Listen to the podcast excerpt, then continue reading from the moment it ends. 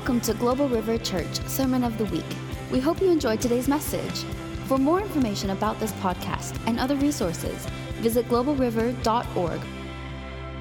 And I just felt it was it coincided this morning with the prophetic word that um, Pastor Willie gave to Elijah, and the Lord had moved on my heart to ask Elijah to speak. So we had two Elijahs within five minutes, prophetic words and prophetic revelation. And one of the scriptures I was going to share is out of Malachi um, in chapter 3 about his promise in the last days. But I just, uh, you don't need to turn there, but I'll just summarize. In Malachi chapter 4, the last chapter of the last book of the Old Testament, he closes that, and then there's silence for 400 years. But he closes that book, he closes out the Old Testament, which is um, we know that we, we heard in Hebrews that the new covenant is a better, more excellent covenant, right? So it closes out the old and something new is about to take place. He says, The coming day of judgment, the Lord, this is Malachi chapter 4, verse 1.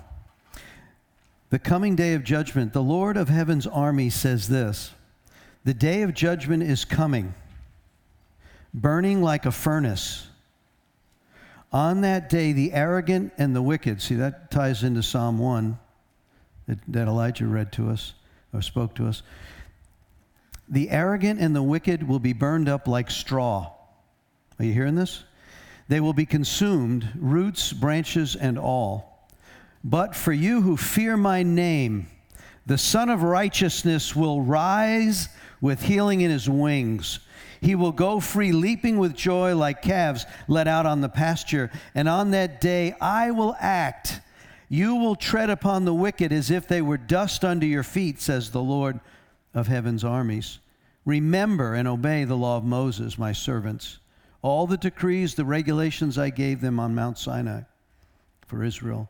Look, I'm sending you the prophet Elijah before the great and dreadful day that the Lord arrives. His preaching will turn the hearts of the fathers to their children, the hearts of the children to their fathers. Otherwise, I would come and strike the land with a curse. So we see this judgment day coming, and the promise, I love the, that's pretty severe, but just before that, right after the tithing chapter of promise that he'd rebuke the devourer for those who tithes and give offerings, those are under a curse if you don't, in Malachi 3, then he finishes chapter 3 with the Lord's promise of all those who love to talk about him, and he writes the scroll of remembrance. Every time you come together like this, worshiping the Lord, having your private time with the Lord, he says, I like this. He tells the stenographer in heaven, Get out your pen, start writing in their chapter of their book. They love to talk about me and they remember me. And he says, And on the day that I act, you'll see the difference. So there's this whole chapter of books. You know, he says the books will be open book of revelation daniel he says the book of life and then the books are opened you've got your own book in heaven isn't that awesome? The day that you did this for him, he says, That which you did for the least of me's, you've done for me. He's got all these dates and times filled in. The day that you messed it up and you came and repented, and the blood of Jesus took out his big eraser and said, Not guilty, not guilty, all that. So you got these big blank marks. What, what, but, what about that day? He goes, I can't remember that anymore as far as the East is from the West. There's this book of remembrance, and it's like if you don't get excited, something's really, you need adjustment in your blesser, right? And so, as I was meditating on this and what, what is this that you want to do in 2021, you know, we sat on the eve last year in December, the last Sunday, and the Lord gave me several verses and was confirmed by others that we needed a rock to stand on. 2020, we're going to need a rock of Jesus, right? The unmovable cornerstone. Boy, if that didn't turn out to be a word of God. so um, the Lord has given me something this year, but let me ask you for 21 years that I've been pastoring here, we've had the same overriding vision. It's three small phrases. Anybody know what our vision is for Global River Church? Love God, love people, walk in the Spirit. Those are the two greatest commandments. Love God with all your heart, right? Mind, soul, body, strength and then love your neighbor as yourself. But then in Galatians 5, Paul says, You can't do this walk. You can't do it if you're not baptized in the power of the Holy Ghost. You can see that in chapter 1 of Acts. You see it again, Acts 2, when the power of the Holy Spirit fell. Paul, the Lord had told him, Stay, don't leave until I, the Father sends the promise. Then in Acts 8, Philip's in, in uh, Samaria and it says he, they, they had not received the baptism, had not fallen on them yet. They were saved. So they send the big guns, Peter and John, there to. How could it be that the half breed Samaritans had gotten this? No, that can't be. Let's go check this out. They go there. The first thing they do is they pray for them. The Holy Spirit falls on them. Same thing in, in Ephesus in Acts chapter 19. Paul goes, says there were 12 Greek believers there. The first question he asks them is, Did you receive the Holy Spirit when you believed? Now, when I was in a, another denomination, I'm in no denomination now, but when I was in that denomination, it's like, you got the Holy Ghost. Of course, you got everything you need. Uh, no. For about 25 years, I no.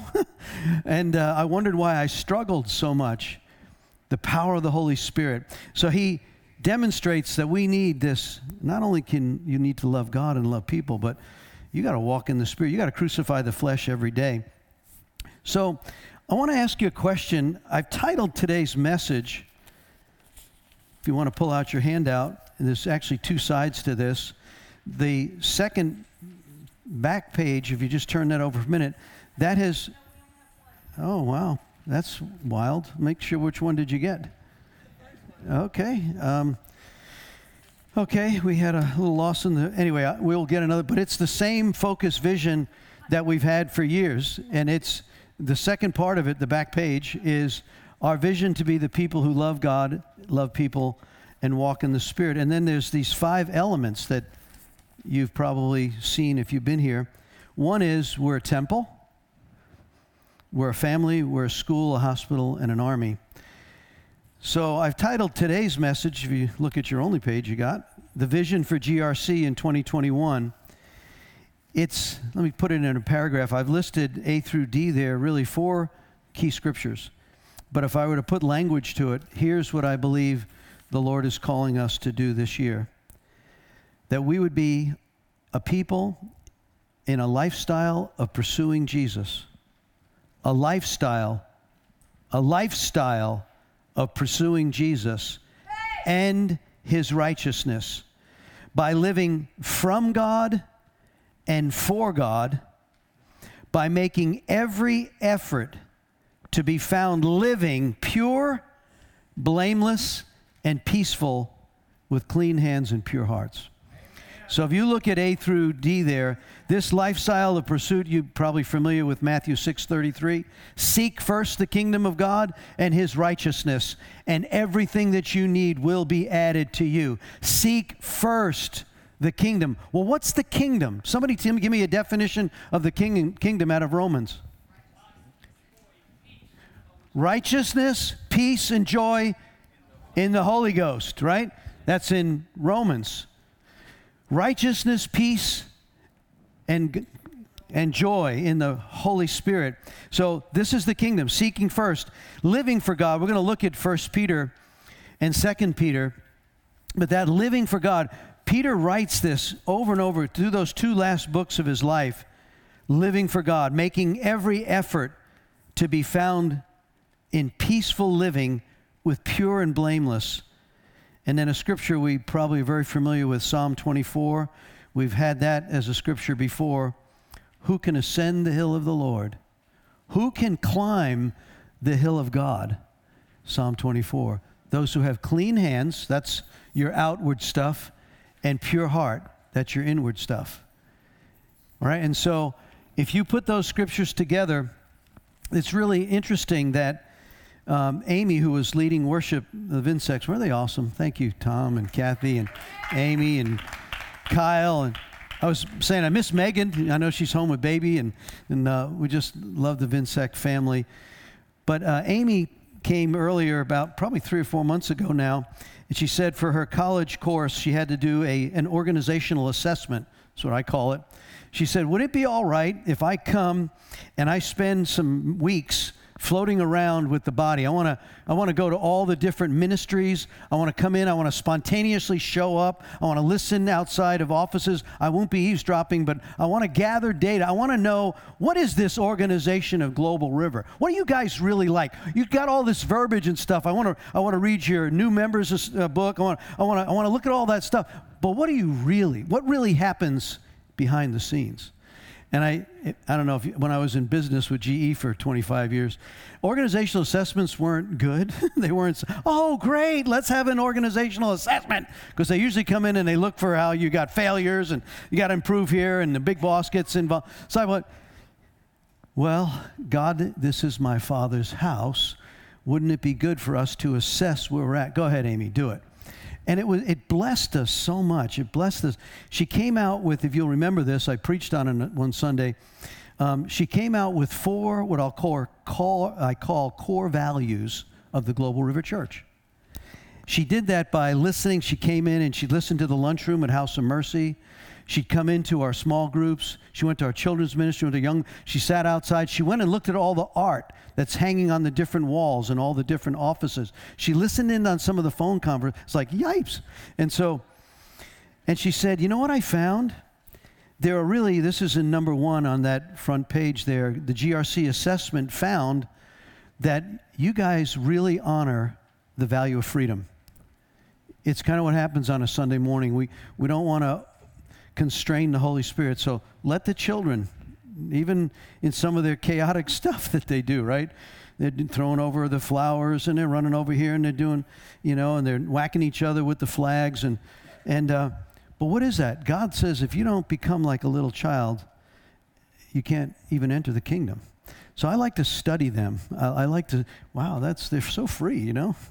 and so freedom that freedom to be able to express if a word is given, yeah, there's, there's boundaries to that, but there needs to be freedom in the Holy Spirit. If we're going to walk in the Spirit, he better, we better invite him to come, right? And he has to be free to do and change the agenda. The other part, she said, was a major part was family. There are those, remember it says there are those that are closer than a brother? Proverbs says that. I don't know about you, but spirit to spirit, you're supposed to know each other by the Spirit. There are people that are closer in the spirit realm than they are by blood. And that's regular, by the way. There's something about because you connect not only on a, an emotional level, a spiritual level, and a work level, but there's a spirit to spirit connection. And so, family, we can talk about family, but family's got to be real. That means you'll be inconvenienced. When it's not convenient for you, you'll put down your stuff and you'll go and help. There's that place where family matters. And so, family is a value. Service, that was another biggie. Um, she sat in on the lunchroom she listened in the House of Mercy ministry, the outreaches that were going, the feeding of the homeless. And, and so it's like, you guys love to serve. There's something, and you can listen to all the chatter around that. And she, black, white, Spanish, young, old, disabled, they were all in the mix of the family serving together. And she says, a wonderful thing. And, and then missions missions of the heart how can you not go into all the world and make disciples of all men? Whether it's local, downtown, feeding the homeless camps downtown, putting on the live radio, lifeline pregnancy, saving babies from death, going to the Himalayas, going to Colombia, the Amazon, Mozambique, Israel, missions. You got, you got to, there's people out there that are part of our family that one day we will see them face to face. So there's something about this lifestyle in the pursuit of Jesus that does something to us. It changes us. And in all the stuff, I want you to see if you don't pick up anything today, the end of the earth is coming soon. I'm going to give you a scripture that Peter wrote 2,000 years ago. The end of the world is coming soon. Now, Peter, that's like 2,000 years ago. But how many days is a 1,000 years with the Lord? We'll read that one too. One day, it's in, in 2 Peter chapter 3, one day with the Lord is like a thousand years. So in Peter's day, when he wrote that, that's only two days ago in God's calendar. Two days ago, Peter said this the world's going to end soon. So, what kind of people? Then he warns us, says, Well, what kind of people ought you be living when that's going to happen? So, this pursuit of the lifestyle of Jesus is not some nice sermon. I'm warning you right now, it's time to get very serious with your lifestyle of pursuit of Jesus in righteousness and in holiness. You have heard it. Turn away from all the stuff that is interfering, drawing us into these other things, and seek the lifestyle and the righteousness of Jesus this year. It's the safest place for you to be in the ark of Jesus, fully prepared, under the covering of the Most High, in the sheltered place, turning away from everything, the sin that so easily beseeches or befalls us, he says in Hebrews.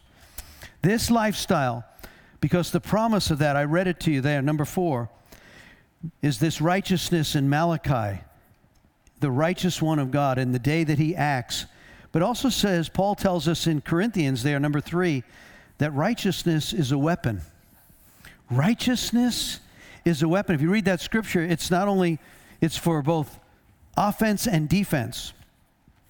So I want to ask you to turn with me, if you will, to John chapter 20. I'm going to look at John 20 and 21 for a moment. I realize that's more of a Resurrection Sunday scripture, but I want us to look there. And I want us to look at the context, then we're going to look at 2 Peter. So let me ask you a question first. One of the ways you can determine what you're in pursuit of, let's take the last three days. obviously, you got to do this for yourself. The last three days, the last three nights, what have you been pursuing? What have you been in pursuit of? I, had to, I sat down yesterday, got up early, and I read Second Peter, and I became like, whew, I was crying. I told my wife, I said, I got to read in our, in our quiet time this morning together. I want to read you the three chapters of Second Peter. And I couldn't get through without tears. There was this overwhelming sense of what Peter was going through as he sat in prison just before he was crucified upside down. His last will and testament. Death sentence had already been placed on him from King Nero. History tells us that Paul was, cru- was beheaded the same day. If you look at the historians, it says that they were in a prison cell in Rome. I don't know how close Paul and Peter were. I don't know that they were together. But Paul was a Roman citizen, and Roman citizens were never crucified. I say never, usually not crucified. So Paul was beheaded on the same day that Peter was crucified upside down. And so it's interesting when, when Paul says, I know that my life is being poured out like a drink offering. When you're beheaded, your life is poured out quickly. Talk about scripture being so accurate. Also, the accurate prophecy that Jesus gave here. Look at John 21 and look at verse 18. John 21 18. Now, this is after the resurrection. Jesus has already appeared twice to the disciples. This is the third of the appearance. Peter decided to go fishing. Thomas had just been revealed to. Remember, he wasn't there in the first revealing. And Peter takes some of the boys and they go fishing. They fish all night and they don't catch anything. It's just like the original scripture that called them into ministry. They fished all night, caught nothing. Jesus said, Well, throw your net off on this side. Well, we fished all night. Remember what they, he did. They fished all night. Peter is so overcome in that first call, he says, My Lord and my God. And he says, Now come, follow me, I'll make you fishers of men. Now the resurrection has happened, three and a half years of ministry. Peter, who said, I'll never deny you, I'll die first, he does deny him. You know the story three times. He then comes to Peter. They fished all night. He yells from the shore in the resurrected body, and he says, Throw your nets off on this side. Well, they'd fished all night, caught nothing. They do the nets are so loaded, it says, with 153 large fish.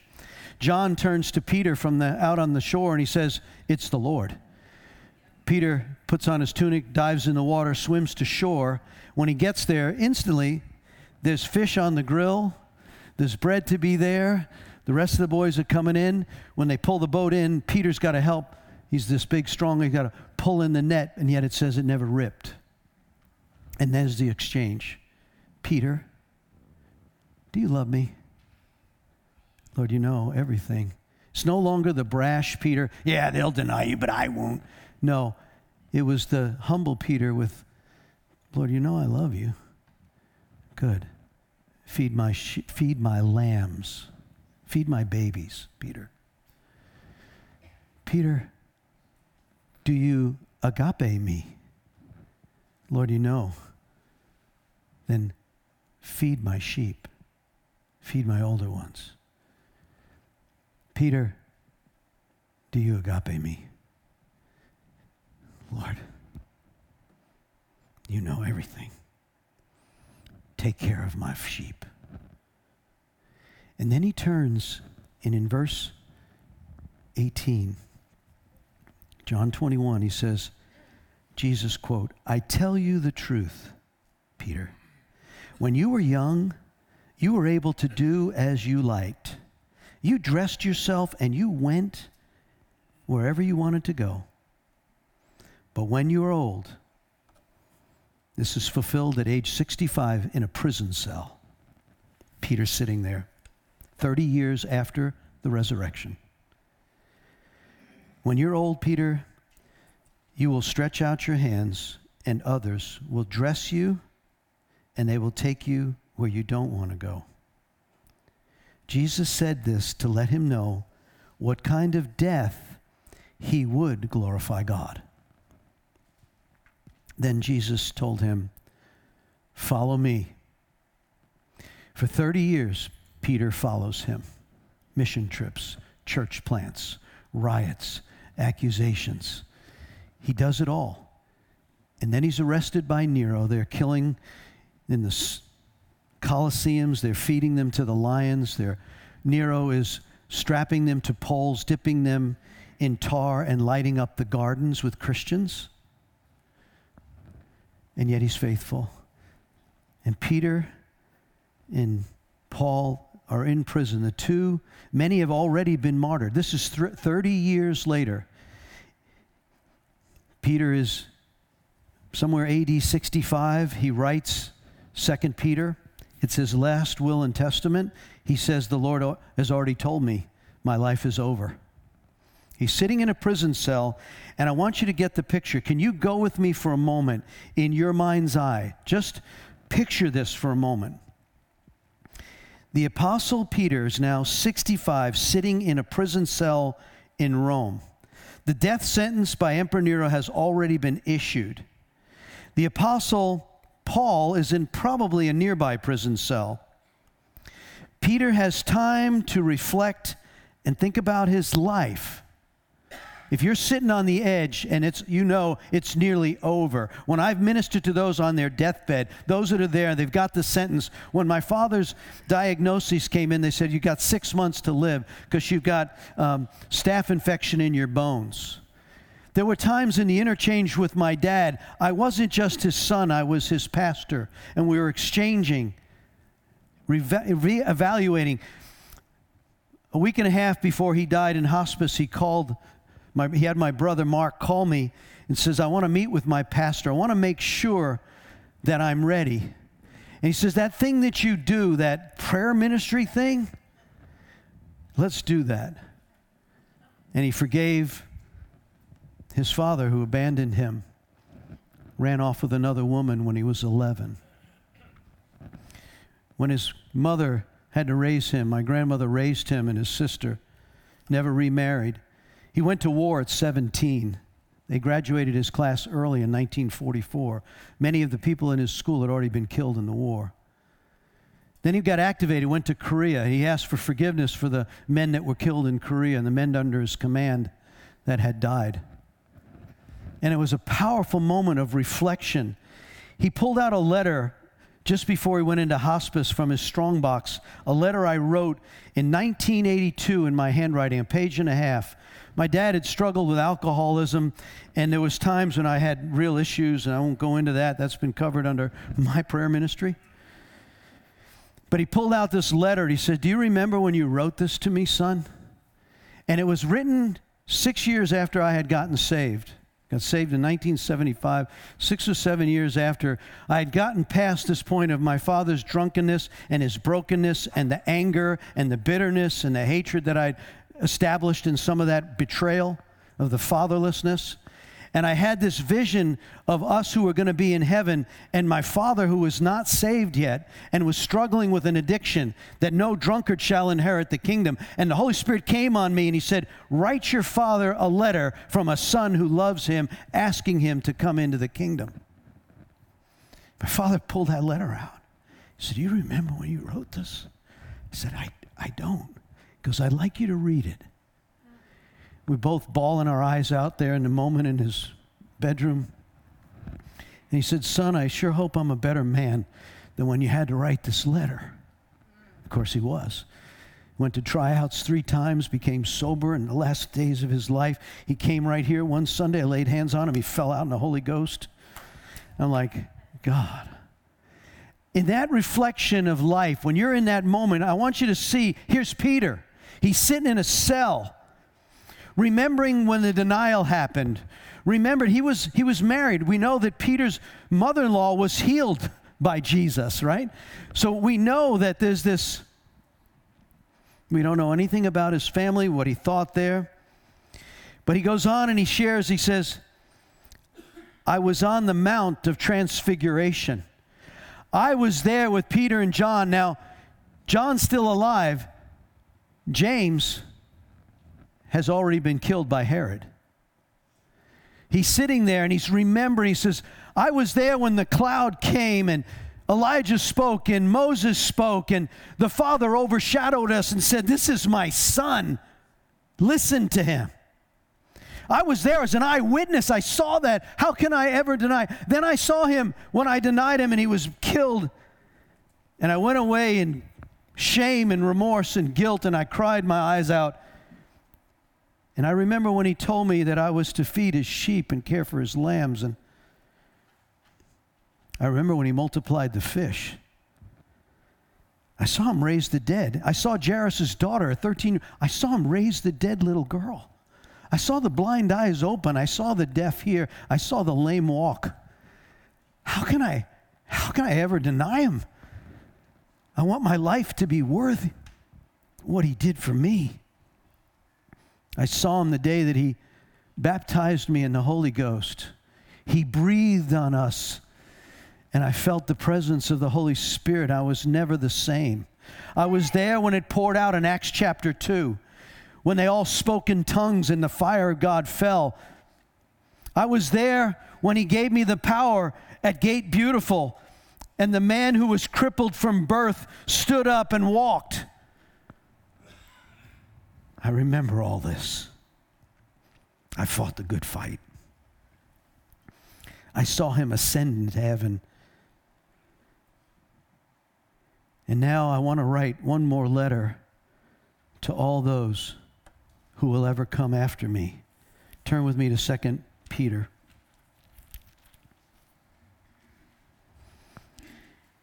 Shortly after he writes this letter, he's martyred and he knows it, it's coming. He tells us in the letter that the Lord has told him it's over. But I want us to look at this amazing statement. He opens this 2 Peter chapter 1 and verse 1. This letter is from Simon Peter, a slave and an apostle of Jesus Christ. To them that have obtained like precious faith with us through the righteousness of God and our Savior Jesus Christ. This letter is from Peter, a slave of the Christ one. I want to write to all those who have precious like faith. Is that you? I pray it is. I pray it's me. Like precious faith this letter is written to you. You need to get, meditate. I'd encourage you this week, meditate this like you just got a letter written to you, to you, dear Tom, from your friend of like precious faith, Peter. And it's a letter of encouragement. It's a letter of warning. It's a letter of what's going to come in the end. He packages in three chapters the beginning and the end. And it's not a pretty end for those who don't know the Lord. And if that doesn't do anything to motivate us to get into the ark of Jesus, I don't know what will. He says in verse 2, he says, May God give you more and more grace and peace as you grow in your knowledge of God, Jesus Christ our Lord. Then he goes on, he gives these values by his divine power. Verse 3 according to his divine power. New Living says, by his divine power. By his divine power, he's given you everything you need for living a godly life. If you're sitting here today, I can't do it, I can't do it, that's a lie. Any person with engaged will, engaged with the Holy Spirit, there is no addiction, there's no deception, there's no lie, and there's no demon. I have faced some of the most powerful warlocks, blood sacrificed in nations who were sent under blood sacrifice to kill us. And I've seen them shriek in the dirt like little snakes by the name and the power of the one who walks among the stars. Not because I'm powerful, because I have dedicated power in his name, delegated to us to walk in his name. That's why he said, You shall walk among the snakes and scorpions in Luke chapter 10. You have no fear. If there's any fear in your life, you got to get over your fear. If you're fearing COVID, now be wise. If you fear anything, there's, there's legitimate fear. You don't play in traffic. You don't go in a, in a in a in the surf when there's all these, you know, things are going crazy. No, be wise. But if you fear anything, God hasn't given you a spirit of fear. He's given you power, love, and a soundness of mind. So that fear is, is motivated by the demonic realm. You got to get over that. Now be wise, and it'll motivate you to pray if you fear for a loved one who's wandering off, that's a that's a motivation that's positive, but don't go into cursing and oh, they're going to lose everything. no, go into power, declaration. Amen. All my children shall be taught of the Lord and great shall be their peace. I always add, hurry up, Lord, so I can get some too. So this is that place where you're motivated, but don't be afraid. Then he goes on and he says this. He tells us that we know him that this divine power comes because we received it by coming to know him. That's the washing of the word. This word will wash you. In Ephesians 5 17, Ron Burcham, if you're listening, Ron's home recovering. If you're home, Ron, that was a great word today out of Ephesians 5. The washing of the word cleanses like the bride. Jesus gave his life that the bride would be spotless, wrinkle free. That speaks of her garments out of Revelation 19. The good deeds that are done by the bride of Christ, because the garments she wears are the good deeds. That's the wrinkle, spotless bride. But then it goes on pure and blameless. That's the inward bride says he's going to wash us by the word. That's why when you meditate on this word, you got to get in this word. If you are not regularly, daily in the word for this year, get him. If there's anything on your list for what to do this year, get in the word. Let the washing of the word, because it will convict you, it will guide you, it will direct you. There's an empowerment. By his divine power, he's given you everything you need. These precious promises, he goes on in verse 4 precious promises. This ties in with Ephesians 3 says, the richless, endless treasures of Christ. Come on. Look at verse 5. In view of all that, in view of what, or according to, or whereby, it says in the King James, look at, in view of all this, make every effort to respond to God's promises. Supplement your faith. What? supplement your faith with being a moral person, moral excellence, with knowledge, self control. That's, that's a fruit. Patience, endurance, godliness, brotherly affection, and then love for all. Love God and love people. Walk in the Spirit. Verse 8 For the more you grow like this, the more productive and useful you will become. And look at verse 10 do these things, and you'll never fall away. I'm so sad at times. I have known some really wonderful, godly men and women who have fallen away. They have renounced their faith, or they've just made it's of no effect. Pastors. I'm like, ah, wow. So there is this danger, especially in the last days. It says, Many will be deceived, and the love of many will grow cold. Thank you for making those copies, everybody. Praise God. Then it says this if you do these things, you'll never fall away. And here's a promise, verse 11. 2 Peter 1:11, then God will give you a grand entrance into the eternal kingdom of our God and Savior. If you do all this, guess what? You get a grand entrance.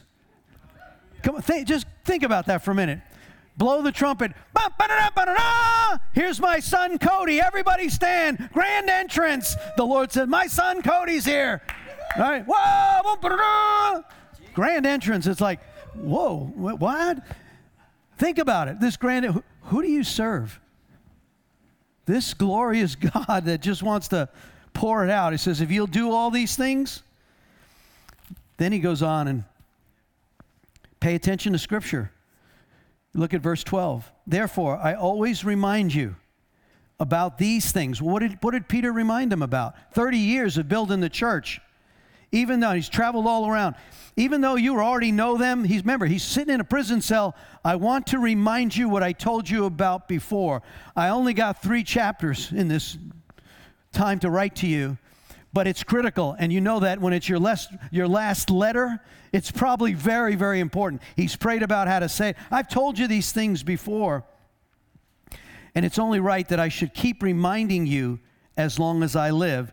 Verse 14 For our Lord Jesus Christ has shown me that I must soon leave this earthly life. So I'm going to work hard to make sure you always remember the things after I am gone. For we're not making up some clever story of the powerful coming of the Lord. We saw his majestic splendor with our own eyes. I'm an eyewitness. When he received the glory and honor from the Father, the voice of the majestic glory that God said, This is my dearly loved Son who brings me great joy. That's on the Mount of Transfiguration. He says, I'm not telling you something I heard, I'm telling you I was there. You can't tell me that I didn't see the majestic glory of God the Father speaking with Elijah and Moses. I saw it. I want to remind you of this. I saw it. I saw it.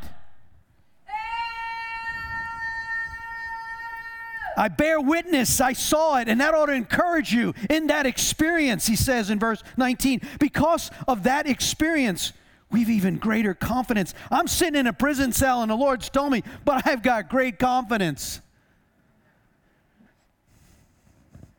The Lord told me 30 years ago they would take me and dress me in my prison garb, and they'd walk me out and they'd stretch my hands out, and I would die and I would glorify God. I don't know what he said, but I can tell you that Peter, when he got there and it says, the history says, I'm not going to be crucified straight. You need to turn me upside down because I'm not worthy of dying the way my Lord died. And they flipped him upside down and they crucified him, history tells us, upside down. And you can remember, he told those jailers and others, You can kill me, but I know where I'm going. You know, he opened his mouth. And the glory of God. And I wonder what those jailers thought at that moment. And how many of them came to Christ? We know that Paul was in the Roman prison in Mamertine. You listen, you go look on history on that place. They put the dead bodies, they strapped them in the hole in that place. The rats and the stench, they left the dead bodies. Most of them went stark raving mad within two weeks. It says that Paul was strapped right side up and he sang the praises and he led his jailers to Christ. These men were not ashamed of the gospel. It was the power unto God. And they were not afraid and they were not ashamed. This is that place where he says, I was an exp- I experienced. You need to remember what the prophet said. Verse 19, because of that experience, I've got greater confidence in the message we proclaim. The prophets proclaimed. Pay close attention to what the prophets wrote. The words are like a lamp shining, shining in the darkness until the day dawns and Christ, the morning star, shines in your hearts. Above all, you must realize that no prophecy in Scripture ever came from a prophet's own understanding or the human initiative.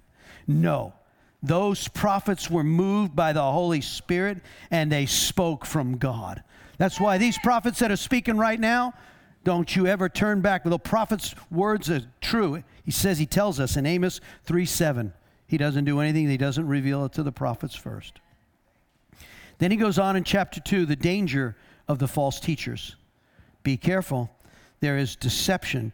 If you don't think God will judge them, he goes on, he talks about Noah and the unrighteous world, he talks about Lot and Sodom and Gomorrah. He says in verse 8, this will comfort you if you're in the ark of Jesus. In verse 8, chapter 2, yes, Lot was a righteous man. He was tormented by the, in his soul by the wickedness that he heard day after day.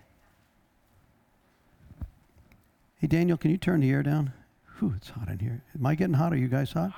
It, it's, it's, fire's on me right now, like, woohoo, Jesus. Hallelujah. Lot was a righteous man. So many of you have come and said, we even sang that when you see the evil day coming. Don't worry, God's in charge. Some of you sit there and you're like vexed in your soul. How can this be? How can they kill millions of babies? How can they celebrate the, the, the legislation in New York slapping themselves hand five that they can kill babies at nine months in the womb? How can they celebrate these things? And we're like, no, this is our nation. How can you celebrate transgender mutilation? How can you celebrate these things? And we're like, the righteous, they're vexed in their soul, just like Lot was in the homosexual city of Sodom and Gomorrah, where they want to rape the angels all night long. He was vexed in his heart. And God says this You see, the Lord knows how to save he knows how to rescue godly people from their trials, even while keeping the wicked under punishment until the day of the final judgment. He knows how to save you. Revelation 3:10 he says, "He will keep you from that day that's coming on you because you have persevered." That's one of the pre-tribbers verses. Revelation 3:10, I've got it listed in the outline. Then he goes on, these, these false teachers, the ones that are now declaring all this unrighteous stuff, it's okay to do whatever you want to do. No, it's not okay. They commit adultery with their own eyes, verse 14. Their sin is ever before. Like Balaam and the witch doctor and the witchcraft, don't you understand in verse 19 he says that you're a slave to whatever controls you? If you're controlled by drugs, alcohol, pornography, lies, overeating, those are slavery items. And the Lord said, I'm the one who sets you free. Amen. Thank You, Lord. We're so free. Some of us have all gotten to that place. And, and then he goes on and says, You better realize something. Verse 20 When people escape the wickedness of the world, by knowing the Lord Jesus Christ, and then they get tangled up again and enslaved in sin again, they're going to be worse off than they were before. It's better if they had never known the way of righteousness than to know and then reject the command they were given to live a holy life. Now, I've had many come, and I can tell you my own, my back's in the state at times, I'm saved in the early days of like walking in general, and like, I had to get saved over and over again. But if you're still in that place of recognizing, I'm not a finished work, help me, God, please have mercy on me, then you are not in this verse yet, where the dog returns to its vomit and washed pig returns to his mud. Now, get this this is Peter, the father, the spiritual father, writing to his spiritual children of like faith I don't want you to ever fall back. Watch out for those who are wicked, who will lure you away. And then he reads, he gives us a final chapter. And this is what's going to happen to the earth. And you know, you know, I was a nuclear submarine guy, and we carry enough nuclear weapons on one of our submarines that are multiple, multiple times more powerful than Hiroshima and Nagasaki that destroyed the two cities in World War II in 1945. In fact, we have a submarine sitting right now. When they attacked our embassy last week in Baghdad, they sent rockets. I believe it's Iranian because they got the Iranian rockets. And he, our, our leader, Mr. Trump, he's just so subtle in his little messages to the Iranian leadership. I want to give you a health encouragement. If one American life is lost, you will pay. And then he sent a submarine, a nuclear carries 21 Tomahawk mus- missiles plus, sent it into the Persian Gulf, and just parked it there. And end up in your bedroom, Shah, Khomeini, leaders. But here's what he said Right now, there's enough mess in all of the armies of the world to turn this place into a tinderbox in a heartbeat. Look at what he says. Peter saw something in the spirit realm. I'm going to read chapter 3. The day of the Lord is coming. The day of the Lord is coming. In fact, he warns that the end is near. if you look at, I'll just turn back in 1 Peter.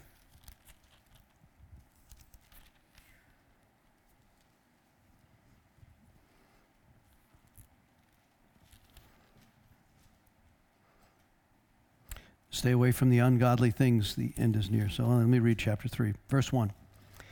This is my second letter to you, dear friends, and in both of them I have tried to stimulate your wholesome thinking and refresh your memory. I want you to remember what the holy prophets said long ago and what our Lord and Savior commanded through the, your apostles. Most importantly, I want to remind you that the last day scoffers will come, mocking the truth and following their own desires. They will say, What happened to the promise that Jesus is coming again? For before the times of our ancestors, everything has remained the same since the world was first created. They deliberately forget that God made the heavens by the word of his command. And he brought the earth out of the water, surrounded it with water, the, uh, surrounded it. Then he used the water to destroy the ancient world with a mighty flood.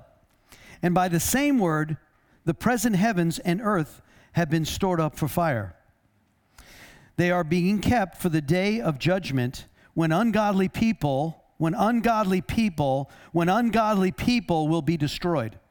But you must not forget this one thing, dear friends. A day is like a thousand years to the Lord, and a thousand years is like a day. The Lord isn't really being slow about his promise, as some people think. No, he's being patient for your sake. I'm so glad he didn't come a 100 years ago. He does not want anyone to be destroyed, but he wants everyone to repent. But the day of the Lord will come unexpectedly as a thief. The heavens will pass away with a terrible noise, and the very elements themselves will disappear in fire. And the earth and everything in it will be found to deserve judgment. Since everything around us is going to be destroyed like this, what holy and godly lives should you be living? looking forward to the day of God and hurrying it along. One day he will set the heavens on fire, the elements will melt away in flames. But we're looking forward to a new heaven and a new earth, he has proclaimed, a world filled with God's righteousness.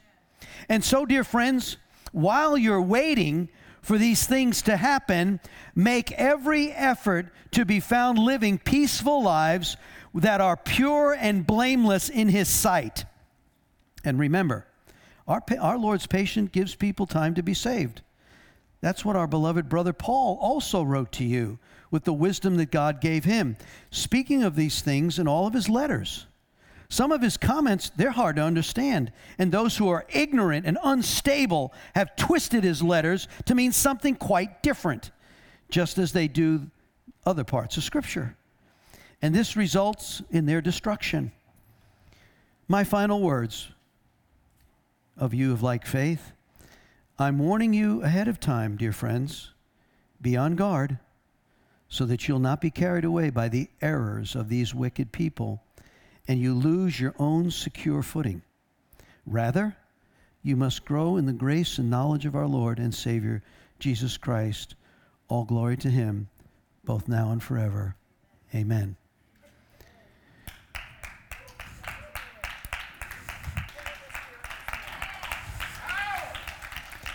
so here we are. My wife, we had this discussion, you know, Sodom and Gomorrah was destroyed. Was that a volcano? We don't know. Was it a meteor? Um, we know that the man-made weapons today can destroy the whole, you know, whole world. But God doesn't need that. He can, He can make this thing disappear. We know in Revelation, put the whole balance of Scripture together. Don't let that get you. It ought to be a motivation of reverential fear and honor that drives you into the ark of Jesus right?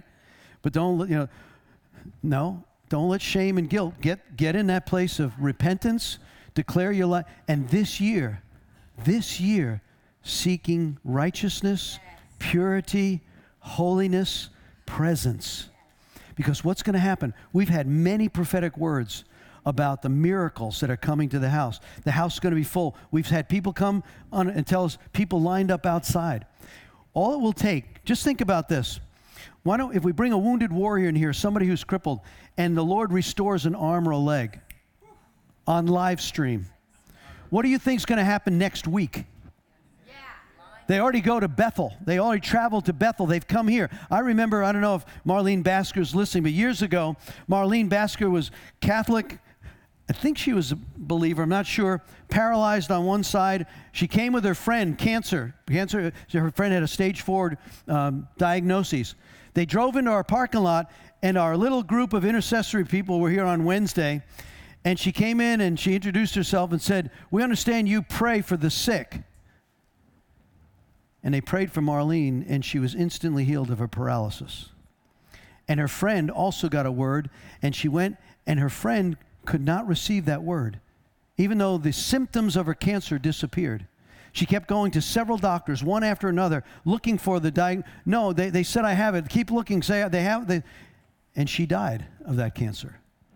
And yet, Marlene is not dead.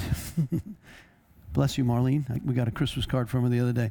So, Lord, I just pray that if you would get a hold of this vision, because this is so much bigger than us as individuals, it's all the living stones what happens when God comes and there's a pure, blameless bride seeking, not perfect, seeking after Him? He just loves to do things in the midst of us to wow us. Like Peter, the eyewitness, I can't unsee the miracles of the blind eyes that I've seen, the tumors that have disappeared, the, the demonized one screaming out from all the torment set free. I can't, I can't unsee those things. I have experienced the power of the living God many of you have. It's that place where it's like, oh my God, you're so real. You're so awesome. Do it again, God. Do it again, God. Do it again. We're like Jesus junkies on the power of God to come because we love Him and we want to see. My wife and I were watching this movie last night. Ephraim's Rescue. It's a historical account of a bunch of pioneers that were trying to get out to Utah, and they were the cart, the handcart people. They actually had come from religious persecution in Europe, and they came, they got hand carts, and they're going to walk across the plains to get to Utah. And they get caught in a snowstorm and many, many of them die.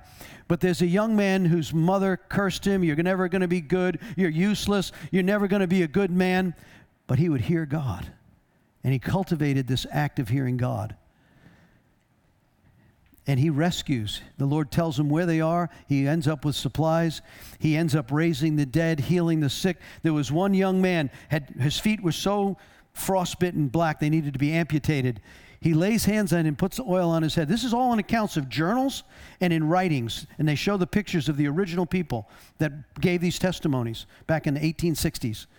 They said they, they was there, and when the person laid hands on him and anointed him with oil, his feet were completely restored. He was raised off his bed.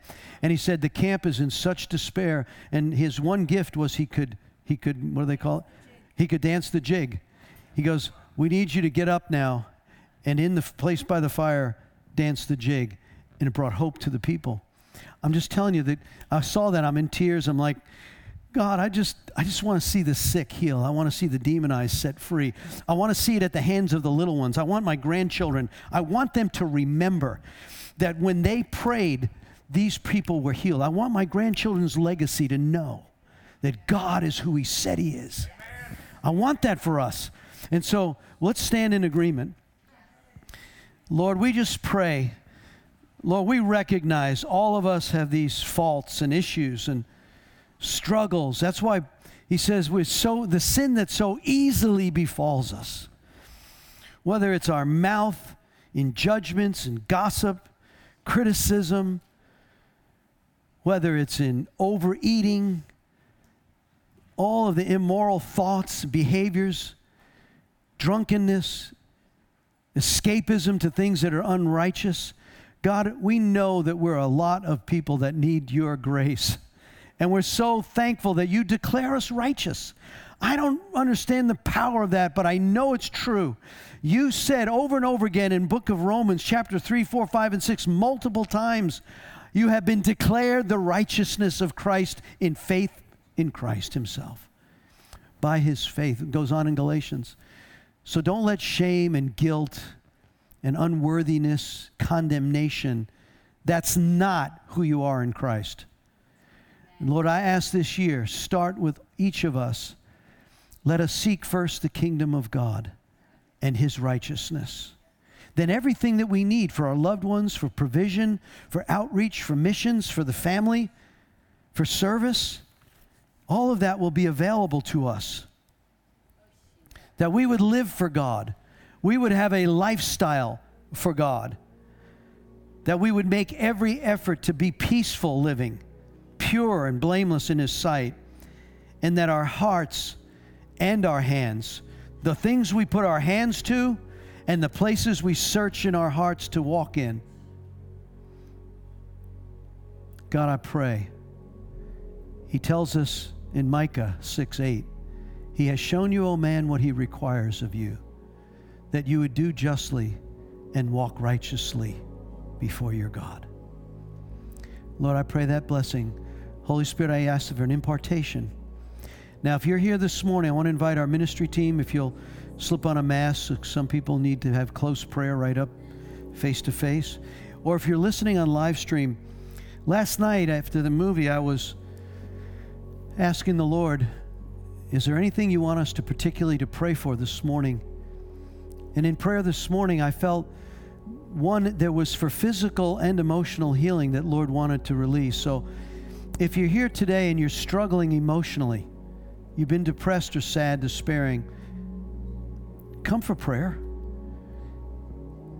If you're here and the Lord showed me some body parts, and I just want to, those maybe listening by live stream, first I heard two names. I couldn't, I don't know if it was Brian or Brianna, but they you know, obviously they're very similar. Brian and Brianna, those that you may be listening now or you may tune in at another time, or Lord, you connect them I felt like the Lord said, This is a year of renowned purpose in your life.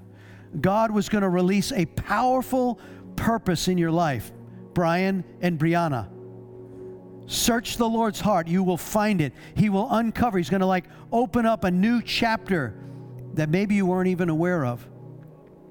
But then I saw a there was something wrong in someone's throat. The tongue was the back of the throat area. And then I saw, I don't know what the thyroid looks like, but I, there was some kind of thyroid imbalance that was going on. I don't know if your chemistry's out of whack or you have an overactive, underactive, I don't know. But there's something that the Lord wants you to receive prayer for your thyroid to stabilize your chemistry but I also saw something. I thought it was the right eye, but it was not. It was something in the eye. I don't. I, I, I asked the Lord about it. I didn't get it, but it was the Lord wants to heal the vision of a right eye. I don't know if it's a cataract or there's something with macular degeneration or something in the pressure of the eye, but you've had a diagnosis or you're aware. You may be seeing spots. You may be seeing these things that kind of dis- disjointed. And I think it's the right eye, but I want prayer for both. If there's something going on in your eyesight, whether you're listening here, God, I pray right now in the name of Jesus, activate your faith. Lay your hands if it's a body part. These these general things. If you can lay hands on your body without embarrassing yourself, lay your hands on it right now.